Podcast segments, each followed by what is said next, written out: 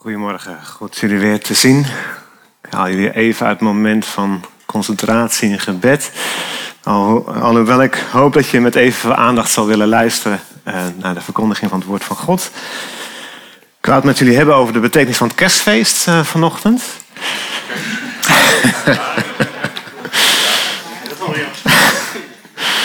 nee, we gaan het natuurlijk over Pinkster hebben. Alhoewel ik eigenlijk het gevoel heb dat je haast geen preek meer nodig hebt. op het moment dat je zo in de aanwezigheid bent geweest van de Heer. En de Heer heeft al gesproken door indrukken en in jouw hart. En uh, dan denk ik, ja, dan hebben we het eigenlijk al waar het om gaat vandaag. Maar laten we nog even met jullie teruggaan naar de situatie voor Pinksteren. Want het, er is wel wat aan vooraf gegaan voordat de leerlingen van Jezus dat mochten meemaken. Dat die geest kwam. En misschien um, zijn er wel onder ons die zeggen, nou ik vind het allemaal prachtig.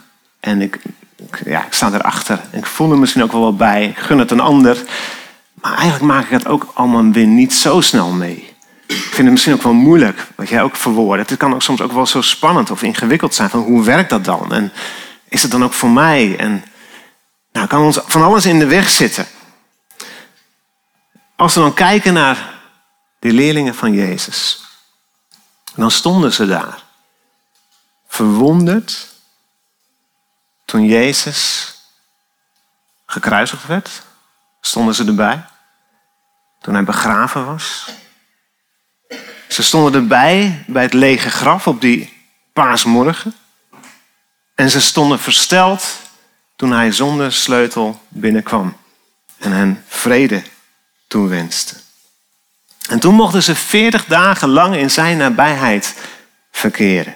Genieten van zijn aanwezigheid. Verheugd dat hij hen verder invoerde in de geheimen van het koninkrijk van God.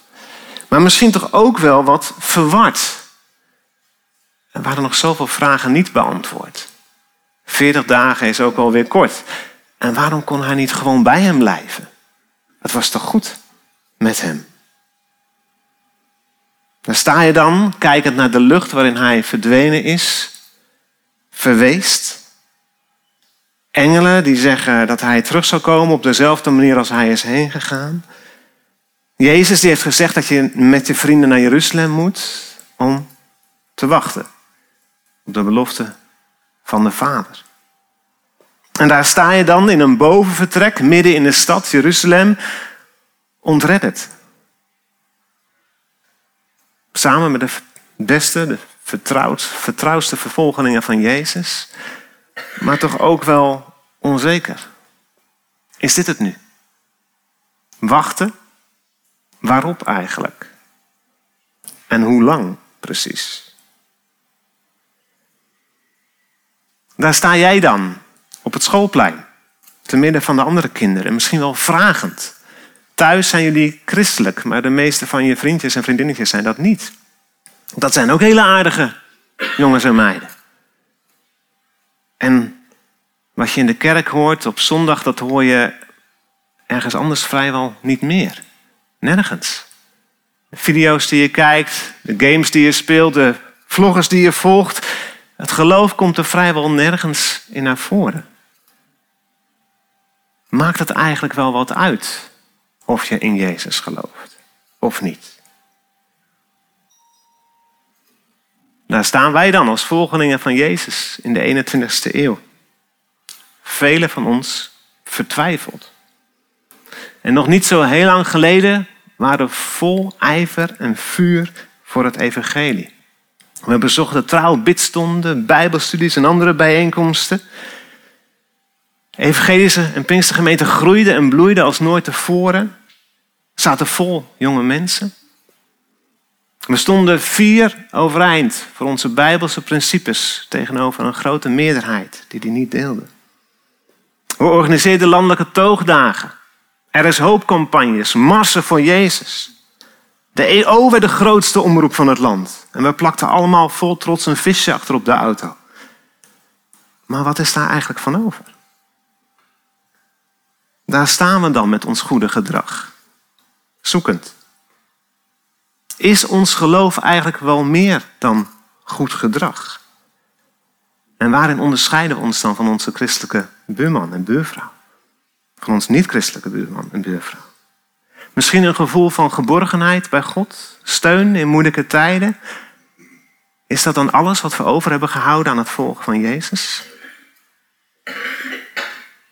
Petrus en de andere leerlingen van Jezus, ze maken een emotionele achtbaan mee. En dat wachten in die bovenkamer duurt uiteindelijk tien dagen, maar voor hen leek het wel een eeuwigheid. En wat er dan gebeurt, dat valt met geen pen te beschrijven. Petrus kent zichzelf niet meer terug. Vol overtuiging en enthousiasme spreekt hij een menigte toe van duizenden en duizenden mensen, zoals een beetje op opwekking op dit moment. Dat zijn Joden van over de hele wereld die naar Jeruzalem zijn gekomen. En zij verstaan hem allemaal in hun eigen taal. Oh wonder. En dan daarna komen er 3000 mensen tot geloof op één dag. Laten we dat ook op opwekking mogen meemaken vandaag. 3000 mensen die zich verspreiden in allemaal kleine groepjes en dagelijks bij elkaar komen om te eten, te bidden, onderwezen te worden. En dan Petrus en Johannes laten een verlamde man lopen in Jezus' naam. En opnieuw spreken zij die menigte toe, maar dan grijpen de Joodse leiders in. Ze worden in de gevangenis gegooid. Net als zoveel van onze broers en zussen die uitkomen voor een geloof waar dat niet toegestaan is. En ze worden verhoord door het hoogste gezag. Je indenken dat je voor het hoogste gezag van je religie staat? Joodse leiders die niet om dat wonder van die verlamde man heen kunnen. Joden houden van wonderen en tekenen. Als je daarmee komt, dan is dat zo'n bewijs dat God aan het werk is. Dus ze kunnen er eigenlijk niet omheen. En die mannen die zijn zo populair onder het volk dat ze hen ook niet durven aanpakken. Maar één ding doen ze. Ze verbieden hen om nog langer te spreken in de naam van Jezus.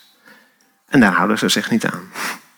Waarop ze opnieuw gevangen worden genomen en verhoord. Maar dan is er een engel van God die hen bevrijdt. En als ze dan weer doorgaan met onderwijs geven in de tempel, worden ze opnieuw gearresteerd en verhoord. En dan lezen we in Handelingen 5, vers 27 tot en met 32. Handelingen 5, vers 27, en je kunt meelezen ook op de beamer. Zij, dat wil zeggen de tempelbewakers, namen de apostelen mee en leidden hen voor het Sanhedrin. Dat is dus dat hoogste gezag.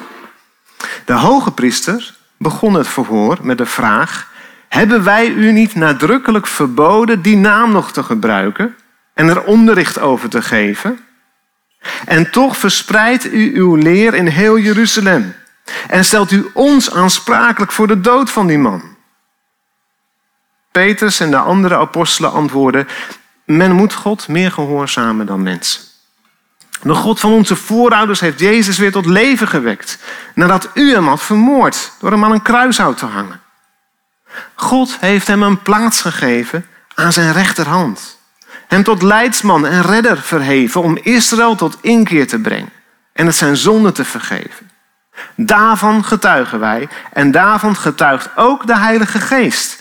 Die God geschonken heeft aan wie hem gehoorzamen. Verbazend is het niet? Deze mannenbroeders zijn niet meer te stuiten. Kort geleden wisten ze niet waar ze het zoeken moesten. Wisten ze niet hoe ze het hadden. Ze waren onzeker en bang. Ze voelden zich zwak.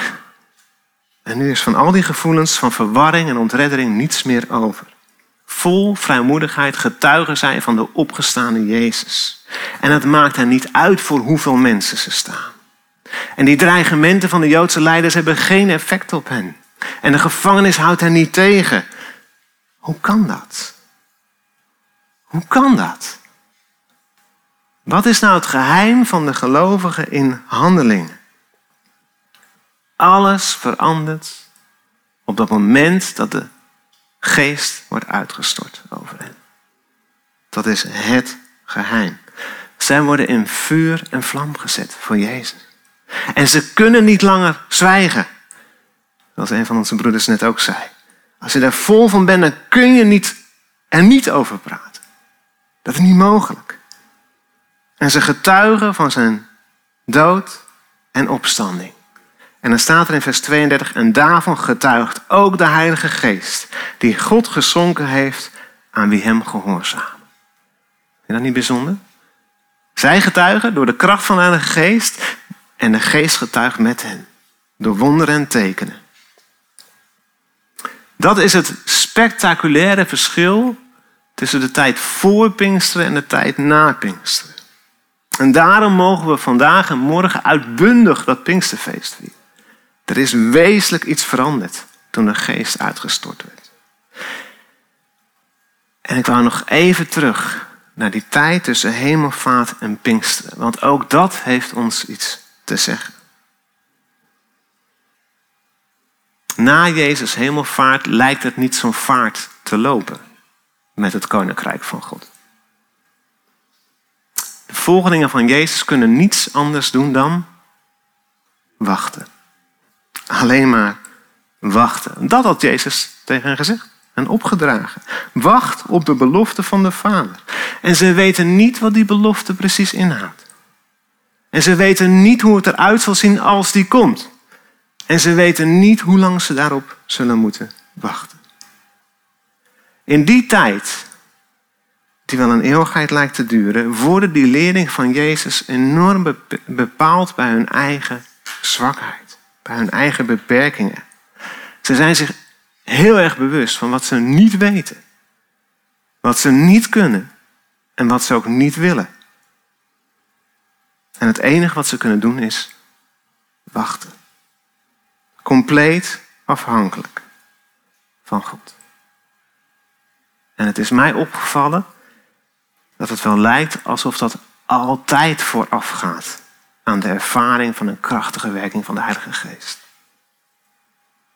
Dat besef van zwakheid, van je eigen beperkingen en het wachten. Niets anders kunnen doen dan wachten. Ik herken dat. Ik weet niet of je dat zelf herkent. Maar hoe afhankelijker jij je weet, hoe meer je van God gaat ervaren. Als je van hem openstelt.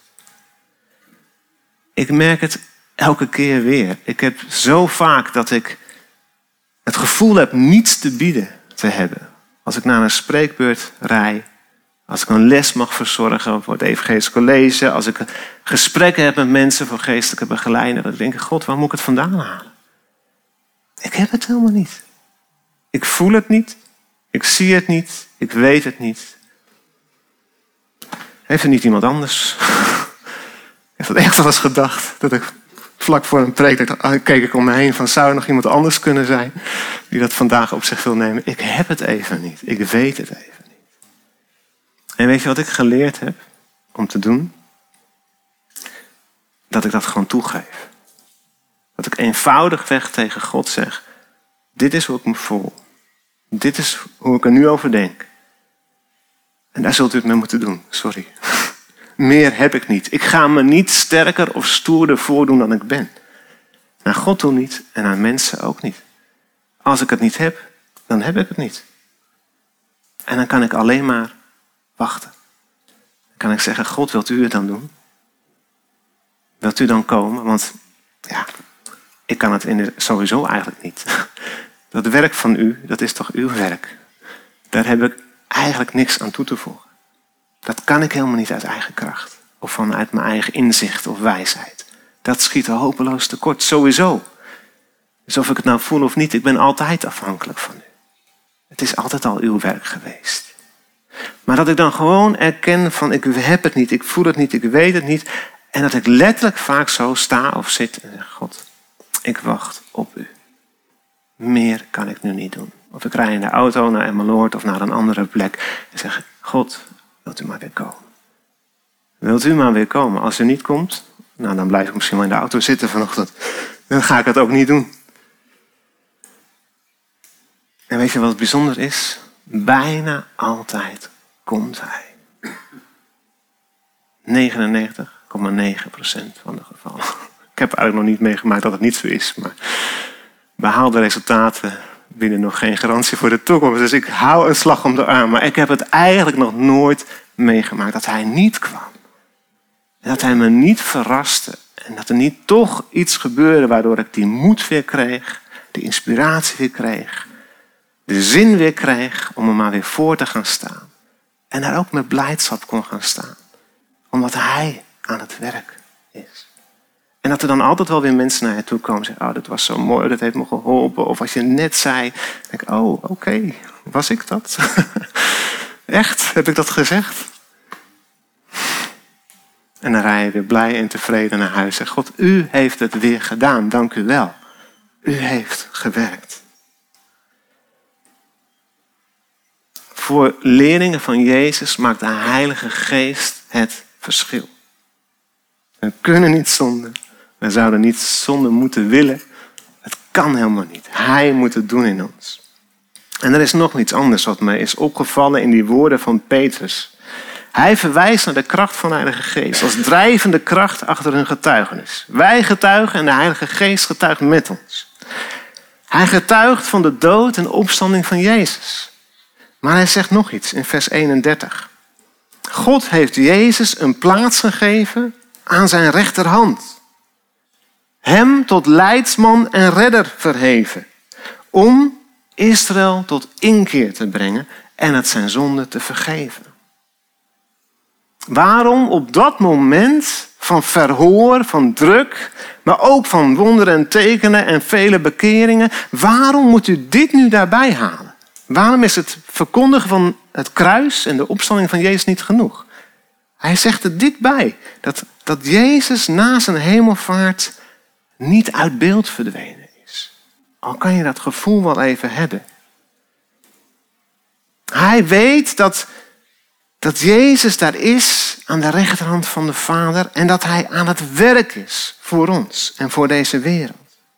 Wij kunnen dat gevoel hebben dat, dat Jezus ver weg is. 2000 jaar lang is het niet mogelijk om Hem lichamelijk te ontmoeten. Dat is erg lang. Je kunt echt het gevoel hebben dat je mist. Was het maar zo dat u hier weer gewoon lijfelijk aanwezig was. En natuurlijk hebben we de geest in ons midden, maar dat is soms ook zo ongrijpbaar en zo onzichtbaar. Eigenlijk altijd. Je kan er wel iets van voelen, maar je krijgt het nooit in de vingers. En lang niet altijd ervaar je dat Hij erbij is. Laten we eerlijk zijn. Soms moet je het ook zonder dat gevoel doen. En dan kan het echt wel voelen alsof Jezus verdwenen is en je in de steek gelaten heeft. Waar bent u nu als ik u nodig heb? Maar dat is niet waar. Hij heeft ons niet in de steek gelaten.